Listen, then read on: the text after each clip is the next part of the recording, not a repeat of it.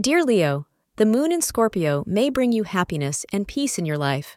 It's possible that your thoughts will finally start to fit into place, and you'll gain some insight on important issues. Any difficulties that have been causing you tension and concern may now appear to have crystal clear solutions. This clarity of mind may lead you along the path to success. Today, according to astrologers, is an excellent day for resolving personal concerns and bringing peace into your family.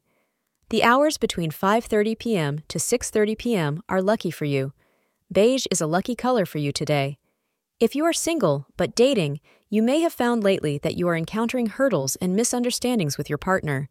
These have probably been minor, but may have caused some disruption in the flow and energy between you two.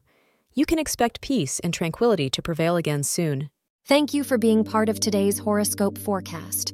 Your feedback is important for us to improve and provide better insights. If you found our show helpful, please consider rating it. For an uninterrupted, ad free experience, simply click the link in the description. Your support helps us to continue creating valuable content. Thank you for being here and see you tomorrow.